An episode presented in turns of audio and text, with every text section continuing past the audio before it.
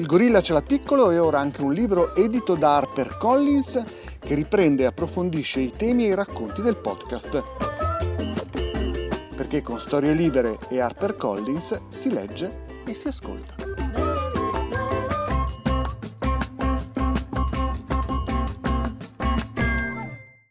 Storie Libere presenta I figli soppiezze core. Alcuni nascono pronti ad affrontare il mondo, altri, come mio figlio, gli elefanti, i pappagalli e le orche, se ne stanno per anni sul divano ad aspettare il momento giusto. Nel periodo divanato i figli devono imparare a stare al mondo e questo significa sfuggire ai predatori, trovare il cibo, socializzare con i membri della propria specie, trovare un posto nella società, magari spegnendo per sempre Francesco la PlayStation. I figli possono sempre contare sulle mamme che li amano più di loro stesse e qualche volta sui papà che, quando non sono assenti, li proteggono e li accudiscono. I figli soppiezze core perché grazie a loro i nostri geni rimarranno immortali su questa terra. Mi chiamo Vincenzo Venuto, sono un biologo, per tanti anni mi sono occupato di etologia studiando il comportamento dei pappagalli, oggi sono autore, scrittore e divulgatore televisivo. In questa seconda stagione del Gorilla ce l'ha piccolo, gli animali ci raccontano chi siamo, parliamo di mamme, papà, figli, società animali e lo faremo per capire un po' di più anche sulla nostra specie. Oggi, come avete capito, parliamo di figli. E in questo momento per me non è molto semplice affrontare l'argomento. Sono papà di due ragazzi, uno a 22 anni e uno a 15 e per la seconda volta sto affrontando le crisi adolescenziali del mio quindicenne arrabbiato. Tu hai figli, Michele? Oh sì, sì, Vincenzo, ne ho uno. Ne ho uno che però, grazie a Dio, è uscito da poco dall'età adolescenziale. Ha 20 anni, sta prendendo la sua strada, i miei geni me li sono assicurati e lo lascio andare nel suo cammino. E vai. Michele Luzzato, dottore di ricerca in biologia evoluzionistica, lavora dal 1997 nel settore editoriale. Oggi è direttore editoriale di Bollati Boringhieri di Torino, la famosa casa editrice che approfondisce i temi delle scienze e delle materie umanistiche. I figli umani sono le creature più inette del pianeta, però inette almeno da un punto di vista biologico, significa che dal momento in cui escono dal ventre materno a quando diventano indipendenti possono passare anche dei decenni. Ora, negli uomini del Paleolitico l'indipendenza dei genitori arrivava sui 13-14 anni più o meno. Nell'uomo moderno, quello che vive in centro a Milano, insomma nelle città moderne, l'indipendenza può arrivare anche dopo i 30 anni. Paura, eh? Paura sì. Perché i nostri figli richiedono tantissimo tempo. Ma nel mondo animale esistono creature che fin da subito sono indipendenti e possono anche vivere senza l'aiuto dei genitori. Per esempio, se io penso a un animale che, di questo tipo, mi vengono in mente le farfalle. Le farfalle depongono le uova su una foglia, queste uova si schiudono, nasce un piccolo bruco che inizia a mangiare, il bruco diventa sempre più grande finché si trasforma in una crisalide, dalla crisalide esce una nuova farfalla che si riproduce e poi muore, ricomincia il ciclo della vita, ma questa farfalla non è stata aiutata dai genitori, cioè viene da un uovo deposto a caso su una foglia. Ritroviamo animali atti, cioè abbastanza indipendenti dai genitori anche negli animali superiori. Per esempio, gli anatroccoli, appena escono dall'uovo, hanno le piume e fin da subito sono pronti a seguire i genitori. E come dicono i biologi, se i nostri figli erano inetti, queste piccole creature sono atte, cioè atte pronte ad affrontare il mondo che le circonda.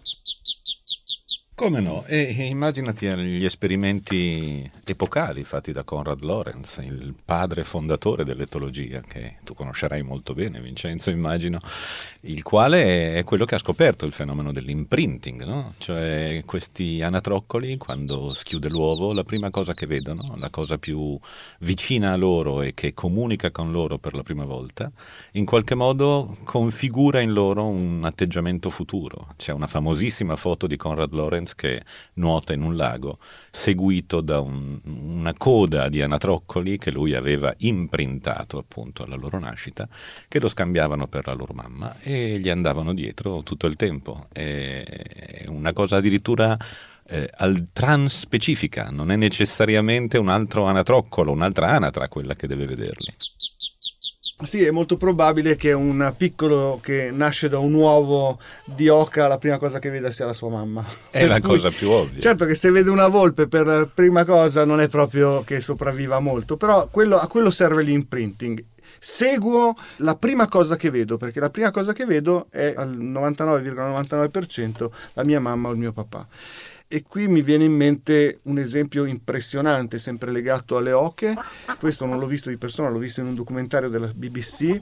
Eh, l'oca della faccia bianca, che è un'oca che vive nel nord Europa, depone le uova in alto, in alto su dei precipizi terribili per, come dire, difendere la sua nidiata, la sua covata, le uova e i piccoli che nasceranno dall'attacco delle volpi artiche. Per cui nidificano a 100 metri di altezza 100-130 metri di altezza su degli strapiombi.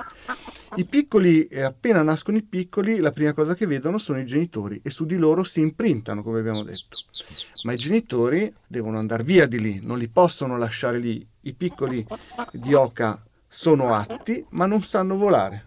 Per cui mamma e papà volano e li chiamano a terra e loro si lanciano da 100 metri di altezza, sbattendo sulle rocce, rotolando qualcuno muore, qualcuno sopravvive, una selezione terribile. Una selezione terribile, una selezione terribile. Dopodiché i genitori li seguono, vanno in mare e, ed iniziano la loro vita. Pazzesco, io ricordo una volta, nelle mie molte vite passate, sono anche stato in un kibbutz in Israele, dove sono stato a lavorare nella stalla del kibbutz, da, da far nascere i vitellini e fare partorire le vacche.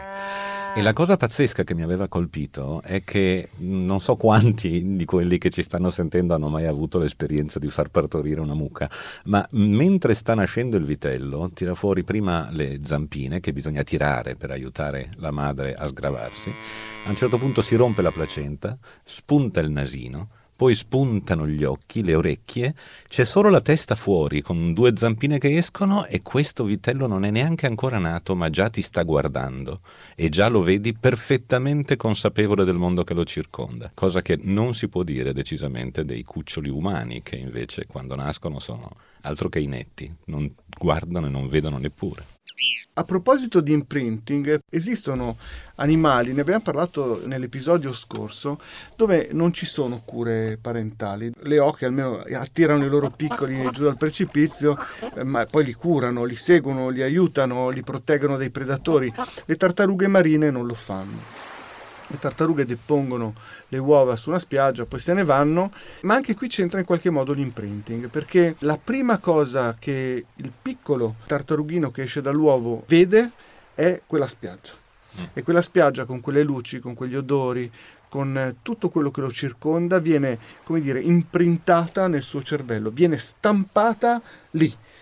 E da quel momento in poi il piccolo andrà in mare e per anni navigheranno, vagheranno chissà dove in giro per il mondo, ma quando è il momento di riprodursi torneranno ancora su quella spiaggia, quella precisa spiaggia, per deporre a loro volta le uova. È incredibile, sono come la storia delle anguille del mar dei Sargassi, che è una storia pazzesca, per cui tutte le anguille del mondo, quando è il momento di andare a riprodursi, dopo una serie di cambiamenti morfologici anche eh, radicali, perché le anguille che mangiamo noi, i capitoni, quelli tipici di Natale nel sud Italia, eh, sono solo uno degli stadi dell'anguilla, ma nel momento in cui si sentono che hanno bisogno di riprodursi e che è arrivato il momento di farlo, dovunque esse siano nel mondo, entrano nel mare aperto, il mare salato, sono animali che vivono in parte nel mare salato, in parte nelle acque dolci, quindi anche un meccanismo fisiologico molto complicato e comunque vanno tutte a riprodursi nel Mar dei Sargassi, che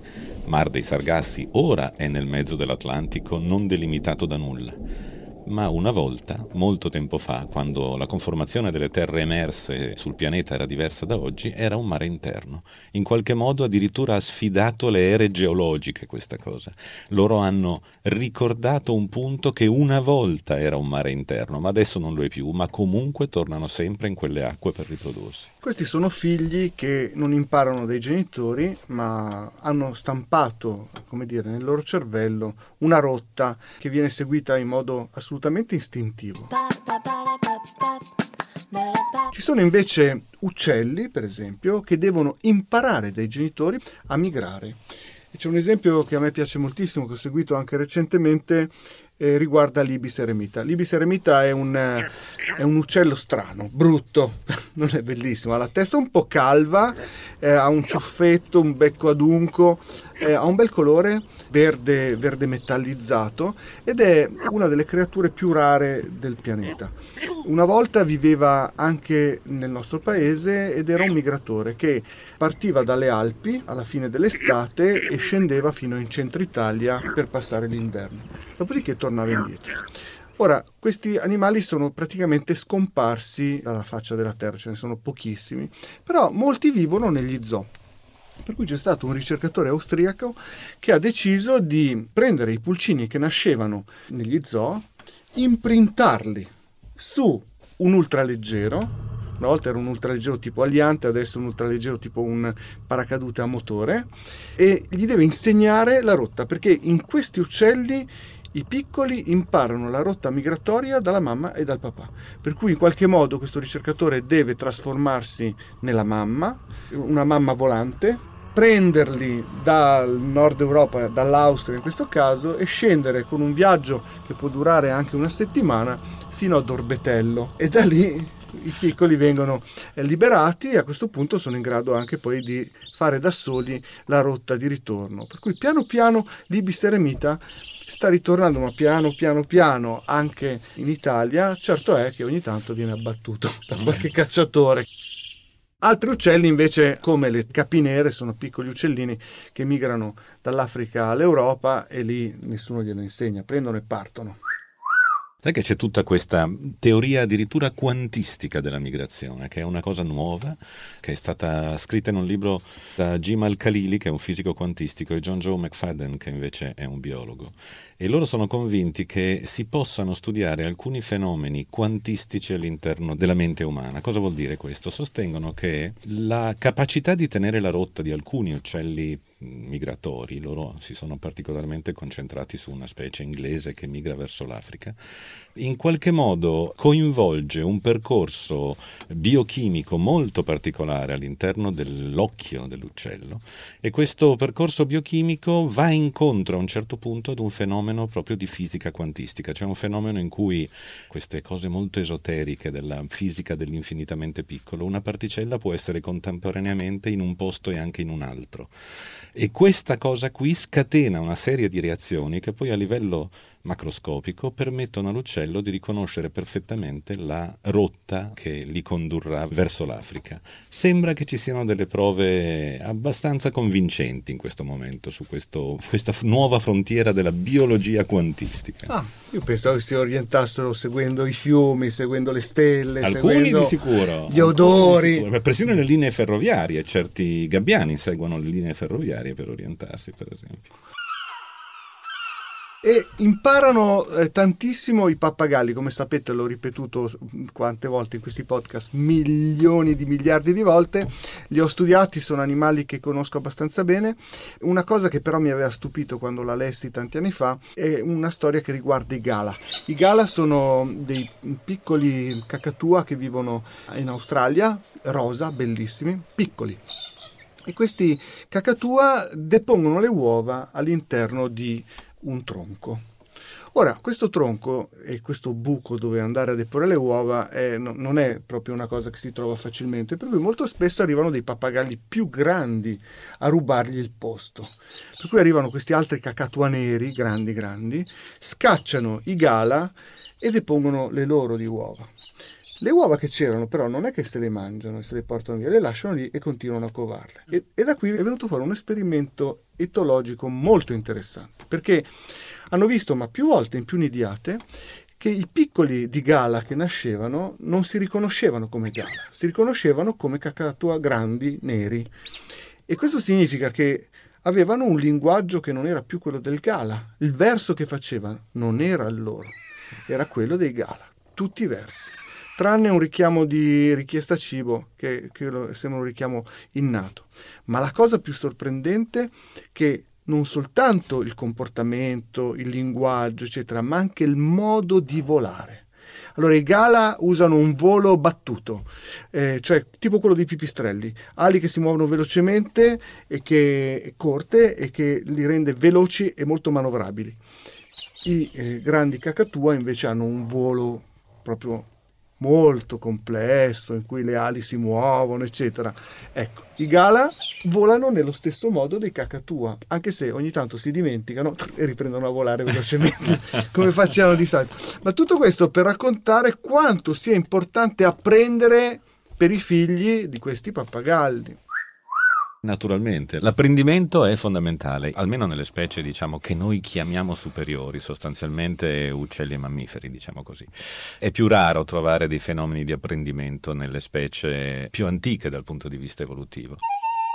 Ma l'apprendimento è la base per imparare a vivere nel mondo comprende diverse fasi, noi lo sappiamo, c'è l'infanzia, c'è l'adolescenza e poi finalmente si arriva alla maturità. Nell'infanzia è fondamentale il settore del gioco. Il gioco è la cosa fondamentale. Il gioco non è soltanto bello, perché giocare è divertente, il gioco è necessario. Senza giocare non ci si può rendere conto né del proprio mondo nel contesto sociale nel quale ci si trova, né nel contesto naturale nel quale ci si trova tipico è il gioco dei leoni. Vuoi provare a parlarne tu magari un secondo? Beh, i leoni sono predatori, eh, devono comunque mettere a punto tecniche di agguato, eccetera. Se tu vedi due cuccioli che giocano, quello fanno. Eh, vanno a caccia eh, facendosi gli agguati l'uno con l'altro. Per cui mettono a punto la tecnica giocando. Assolutamente, ma anche i nostri gatti a casa nostra fanno esattamente la stessa cosa. Con dei topi finti imparano a utilizzare le tecniche che poi serviranno loro per sopravvivere o per mangiare o per non essere mangiati, che sono le due cose fondamentali che un individuo deve imparare nel mondo. Ma lo fanno anche gli stambecchi piuttosto che i camosci, quando vedi un gruppo di piccoli che giocano, li vedi saltare tra le rocce e correre come dei pazzi. Anche in questo caso mettono alla prova il loro fisico e si confrontano con gli altri della stessa età, per cui c'è sì la parte di apprendimento delle tecniche di caccia, ma significa anche iniziare a stabilire una gerarchia con il gioco. Se io ho uno più grosso, più forte, superiore a me, mi metto un po' più sotto e viceversa. Si tratta di stabilire quello che i biologi chiamano il pecking order, cioè l'ordine di beccata all'interno di una nidiata o di un gruppo sociale, quale che sia, e di società stiamo parlando anche in queste puntate. Succede che appunto gli individui tra di loro si mettono in qualche modo in competizione tra di loro, giocosamente, scherzosamente inizialmente, ma questo li rende in grado di capire qual è il loro ordine di beccata, cioè nella gerarchia del gruppo dove loro si troveranno. Dopo l'infanzia però ai noi viene l'adolescenza. E l'adolescenza è un periodo molto diverso. Dico ai noi perché chiunque abbia un figlio adolescente o abbia vissuto con un figlio adolescente si rende conto che la creatura che era così tenera e giocosa fino a poco tempo prima, improvvisamente impazzisce e comincia a fare delle cose totalmente insensate. Eh, ne sono in, nel pieno in questo momento. ecco appunto, io ne sono passato come ti dicevo, ma insomma più o meno ci siamo passati tutti. E allora ci si domanda, ma cosa gli capita a questi ragazzi che improvvisamente diventano degli scavezzacollo, che vanno in cerca di, di divertimenti assolutamente insensati, pericolosissimi, che non hanno, non hanno minimamente senso, smettono di dormire, vanno a dormire tardissimo, si svegliano tardissimo, si perdono in pensieri così onirici durante la giornata, fanno delle cose molto strane. E si pensa, si pensava, crediamo, molti di noi credono che sia un comportamento tipicamente umano e che non c'è, non c'è in natura. E invece no. E invece anche in natura gli adolescenti fanno più o meno le stesse cose. Bisogna tener conto del fatto che il cervello umano in particolare, ma non solo quello, anche il cervello di molti altri animali, è un organo in continuo sviluppo. e il cervello di una creatura che è infantile, un cucciolo, non ha le stesse connessioni che ha un cervello di un adulto. Quindi passa attraverso una metamorfosi vera e propria, un passaggio, un cambiamento, uno sviluppo che lo porta a rafforzare alcuni centri del cervello e a indebolirne altri. Questo periodo è l'adolescenza. In questo periodo, nella specie umana in particolare, l'area prefrontale, che è quella della razionalità, del raziocinio, della, del calcolo, è ancora acerba, non è ancora in grado di calcolare esattamente come è fatto il mondo fuori. Ma intanto sotto, nella parte più primitiva del cervello, stanno nascendo le prime esigenze. Chi ha orecchie per intendere intenda, e queste esigenze in qualche modo bisogna far fronte a queste cose. Quindi si crea una specie di scompenso ad una certa età, ma in molte specie animali, per cui per un certo periodo di passaggio tra la fase infantile e la fase di piena maturità c'è questa fase intermedia di adolescenza che è pericolosissima, ma è fondamentale per creare un individuo adulto. C'è un esempio su un libro che sto leggendo proprio in questi giorni di un gruppo di foche in una baia davanti a San Francisco in questa baia c'è una zona del mare che è infestata dagli squali, è proprio piena di squali e là dentro una foca matura, adulta, non entrerà mai perché gli squali, come si sa, sono ghiotti di foche, se le mangiano. Ebbene, gli adolescenti e solo gli adolescenti sono sufficientemente pazzi da buttarsi dentro a tutta velocità. Naturalmente qualcuno ci lascia le penne, eh. però quelli che invece riescono a uscirne vivi, e sono forse la maggioranza, avranno imparato delle cose che altrimenti non avrebbero mai imparato. Ci sono dei casi negli animali in cui si impara tanto. Per esempio, le orche eh, sono animali molto intelligenti, sono grandi delfini e gli adolescenti imparano dalle mamme a cacciare. Abbiamo già parlato della tecnica di caccia che viene utilizzata dalle orche che vivono nei mari della Patagonia, che cacciano in riva al mare, ma ci sono tanti gruppi di orche diverse con tecniche di caccia diverse. Ci sono per esempio orche specializzate nella caccia delle aringhe. In questo caso le orche chiudono un grande banco di aringhe in una palla e poi passano velocemente sbattendo la coda sulle, sul pesce, tramortendone a centinaia e uccidendole, per cui poi passano e se le mangiano. Questa è una tecnica. C'è una tecnica invece che riguarda le foche, le foche che si trovano su iceberg galleggianti. Hanno imparato le orche che muovendosi tutte in, in gruppo e in fila spingono un'onda contro il, il, il ghiaccio e la foca che sta dormendo sopra cade in acqua e gli viene divorata. Altre ancora si sono specializzate nella caccia di altre balene, per cui aspettano le balene grigie o addirittura ho visto recentemente un video pazzesco dove c'è una balenottera azzurra gigante, dividono il cucciolo dalla mamma, lo uccidono e gli mangiano la lingua. Però tutte queste tecniche eh, sono tecniche culturali, nel senso che vengono insegnate dal gruppo ai figli, agli adolescenti e ai piccoli. E chi insegna è sempre la mamma. Sono le mamme, le zie, le sorelle e le nonne che si occupano della cura e dell'insegnamento ai figli, un po' come noi. Assolutamente, il ruolo della madre nella specie umana è fondamentale e quasi sempre è il più fondamentale eh, in tutte le specie superiori. È, brutto dire superiori e inferiori, Darwin si era scritto un appunto una volta dicendo mai parlare di superiore e inferiore, poi in realtà c'è cascato anche lui e lo faceva anche lui più di una volta perché ci viene naturale. Beh, più vicini a noi. Più vicini dire. a noi, ecco, possiamo dire più vicini a noi. È evidente che il ruolo materno è un ruolo fondamentale, senza dimenticare che in quelle specie in cui invece il maschio in qualche modo coopera è fondamentale anche lui e senza dimenticare anche che ci sono molte specie, particolarmente negli uccelli che sono il tuo campo specifico, in cui molto spesso avviene che i figli maggiori si occupano abbondantemente dei figli nati dopo, che sono più piccoli, dei loro fratellini più piccoli. I, gli helper li chiamano gli inglesi, eh, gli aiutanti, che in qualche modo collaborano con la famiglia, particolarmente con la madre, per insegnare, educare i fratelli minori. E questa cosa viene giustificata dal punto di vista evolutivo con il fatto che ovviamente un fratello con, condivide con il proprio fratello circa metà del proprio patrimonio genetico. E quindi mh, mm, aiutare il proprio fratellino a sopravvivere nella sua fase eh, infantile e ad arrivare all'età adulta, in qualche modo aiuta anche i propri geni. C'era quel famoso aforisma che diceva io mi butterei in un fiume per salvare almeno due fratelli o quattro cugini o otto cugini di secondo grado. L'importante è che io salvo almeno una quantità di DNA più o meno paragonabile a quella che c'è in corpo. esatto. Anche in questo caso, come poi nell'uomo, ma fra poco ne parleremo, sono le mamme che insegnano ai figli come si usa un attrezzo. Gli scimpanzé usano arnesi per aprire le noci, per esempio le noci più dure, hanno imparato a usare un sasso e una pietra per rompere le noci, oppure degli stecchini per prendere le termiti all'interno di un termitaio, ma anche per fare la guerra, eh, perché usano bastoni e pietre anche per uccidere. Ma come nasce la capacità di usarlo quell'attrezzo?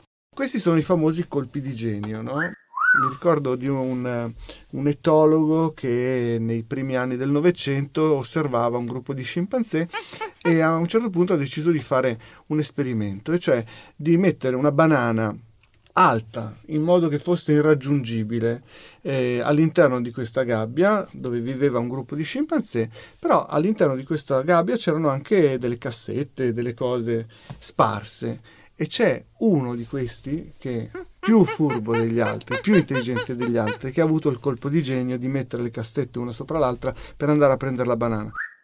Ora, questo insegnamento è arrivato subito al gruppo e tutte le femmine poi hanno iniziato a insegnare ai piccoli, per cui sono ancora loro che sono la chiave di volta dell'apprendimento e della trasmissione della cultura. Assolutamente, ed è una cosa tipica della cultura è l'uso di strumenti. E proprio da poco è stato pubblicato un articolo molto interessante. Noi siamo soliti eh, dire che cos'è che distingue l'essere umano dal resto degli animali, cos'è che ci rende unici, qual è quella cosa che rende l'uomo fondamentalmente diverso dal resto dell'ambiente naturale? Beh, l'uso di strumenti, si diceva qualche tempo fa. E no, non è affatto così, perché gli strumenti, ce ne sono molti di strumenti che vengono usati anche nel mondo animale, ma soprattutto qualche tempo fa è stato fatto un ritrovamento in Africa, sono stati trovati degli utensili in pietra, che sono indubbiamente degli utensili, sono sicuramente stati fatti in maniera artificiale da delle mani, sono sicuramente eh, delle cose progettate per ottenere qualcos'altro, solo che sono vecchi di 3 milioni e 300 mila anni, quindi sono lì da prima che nascesse Homo sapiens, che dal più al meno non può essere oltre il milione e mezzo, due milioni di anni. Per cui gli australopitechi già usavano... Gli australopitechi già usavano gli strumenti, esattamente. Vabbè, australopitechi, poi siamo, arriviamo dopo un po' di milioni di anni a Homo sapiens. Homo sapiens, e l'abbiamo detto fin dall'inizio, la specie più inetta del mondo. La specie più inetta del mondo e la specie più, più strana, se volete, da, un, da, questo punto di vista.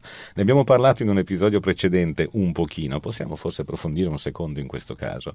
Cucciolo umano, quando nasce, eh, è totalmente inetto, non è in grado di fare nulla se non di aggrapparsi a qualcosa, ma poi per un bel po' di tempo, e chiunque abbia avuto un figlio lo sa per esperienza diretta, dorme, piange e poppa, non fa molto di più. Ci vanno 10 anni, 11, 12, 13 in natura perché un cucciolo d'uomo o una cucciola d'uomo sia in grado di muoversi autonomamente nel mondo. E questa è una particolarità della specie umana che da qualche tempo, si sostiene, ha in sé una forma di neotenia. Neotenia è una parola difficile, per carità, non voglio entrare troppo nel dettaglio, ma significa semplicemente raggiungere un'età matura mantenendo caratteristiche morfologiche tipiche dell'età immatura. Tipico esempio di neotenia è quello dell'axolotl, che è un, un, anfibio, una salamandra, che ha delle, delle, branchie esterne attraverso le quali respira sott'acqua. E normalmente queste branchie vengono riassorbite durante un, eh, il percorso che li porta alla maturità e poi eh, respirerà eh, regolarmente con dei polmoni, per quanto non sviluppatissimi come quelli dei mammiferi, ma pur presenti. E invece in questa specie particolare questa caratteristica tipicamente infantile rimane, rimane attiva, ma questi individui maturano ugualmente, diventano sessualmente eh, maturi e quindi sono in grado di fare figli. Ecco, sembrerebbe, sembra, anzi direi che è abbastanza certo, che eh, alcune caratteristiche neoteniche sono tipiche anche della nostra specie. Noi abbiamo delle caratteristiche morfologiche che sono tipicamente infantili, ad esempio occhi molto grandi, teste molto grandi, che manteniamo per tutta la vita, eh, nonostante passiamo poi attraverso tutti gli stadi nostra, della, del, del, nostro sviluppo e diventiamo mm, sessualmente maturi, adulti, mantenendo anche caratteristiche infantili. Questa cosa probabilmente ha a che vedere con la difficoltà, ne parlavamo in un altro episodio, con la difficoltà del parto, di partorire una testa troppo grossa, quindi bisogna in qualche modo far continuare eh, in un certo modo lo sviluppo embriologico eh, dell'essere umano anche dopo che è nato e questo allunga molto i tempi. Ma è sicuramente anche una cosa che ha determinato fortemente le caratteristiche della società umana nella quale viviamo, perché siamo una delle specie nelle quali eh, la permanenza dell'individuo infantile all'interno del gruppo familiare è più lunga in assoluto. Così tanti anni ovviamente creano un legame che in altre specie non si potrebbe creare. Dunque l'apprendimento uno pensa che si avvenga soltanto in, nel periodo infantile, in realtà l'apprendimento in qualsiasi specie non si ferma solo all'età in cui si è figli, perché vivere significa imparare. Volevo chiudere con due aforismi che riguardano il nostro rapporto con i figli. Uno famosissimo del giornalista americano William Hodding Carter dice ci sono due cose durature che possiamo lasciare in eredità ai nostri figli, le radici e le ali. Cosa ne pensi? È meraviglioso, è veramente un aforisma bellissimo, che non conoscevo, ti devo dire. Tu dici famosissimo, mi fai sentire molto ignorante, ma, eh, ma, è veramente bello anche perché, perché, contiene al suo interno tante cose. Le radici, per forza di cose, noi gli lasciamo il nostro DNA dal punto di vista biologico, gli lasciamo tutta la storia passata eh, che loro con, continueranno a portare avanti, ma li lasciamo anche e questo è fondamentale, una ampia possibilità di scelta e questa è la cosa importante che noi lasciamo ai nostri figli. Gli diamo gli strumenti per sapere da dove vengono e gli diamo gli strumenti per decidere autonomamente in che direzione proseguire il cammino. Allora te ne dico un altro, Dai. bellissimo, scrivitelo, e questo è dell'attrice americana Phyllis Diller, sii sempre gentile con i tuoi figli, dato che sono quelli che sceglieranno la tua casa di riposo. Ahimè. Speriamo. Da un punto di vista evolutivo, il successo di un individuo si misura dal numero di figli che mette al mondo. Un batterio, alga, pianta, fungo, animale che sia, può avere un patrimonio genetico meraviglioso ma se non riesce a riprodursi, sparirà con esso. Questo vuol dire che l'evoluzione non seleziona i più adatti a sopravvivere, ma i più adatti a riprodursi. Le famiglie con mamma, papà e figli in natura sono rare. Nel regno animale le cure parentali più gravose spettano alla madre, i papà di solito sono solo dei dispenser di gameti, i figli piano piano imparano a vivere e a diventare indipendenti. L'apprendimento di qualsiasi specie però non si ferma solo all'età in cui si è figli, perché come abbiamo detto, vivere significa anche imparare. Il gorilla ce l'ha piccolo, gli animali raccontano chi siamo noi, è un podcast di Vincenzo Venuto in collaborazione con Michele Luzzato. In questo episodio abbiamo parlato di figli nel prossimo parleremo di società animali, comunicazione, bugie e altruismo. Continuate a seguirci su storielibere.fm. Una produzione storielibere.fm di Gianandrea Cerone e Rossana De Michele. Coordinamento editoriale Guido Guenci. Post produzione audio era zero. Post produzione audio Valeria Ardito per Era Zero. Tutti e tutte noi abbiamo provato almeno una volta il senso di vertigine. A volte è dato da un'altezza fisica, altre da un imprevisto o dalla paura del cambiamento. Il cambiamento è spesso sinonimo di paure, preoccupazioni, ansie, ma anche fibrillazione ed entusiasmo. Vertigini Storia Avanti racconta le emozioni e le esperienze di coloro che si sono trovati sul bordo del precipizio pronti a fare il grande salto in una nuova avventura, capaci di trasformare la paura in possibilità e il cambiamento in una storia tutta nuova. Io sono Roberta Lippi e questo è Vertigini, Storia Avanti, il podcast di storie libere realizzato in collaborazione con Verti Assicurazioni. Potete ascoltarlo su storielibere.fm e sulle vostre app di ascolto preferite.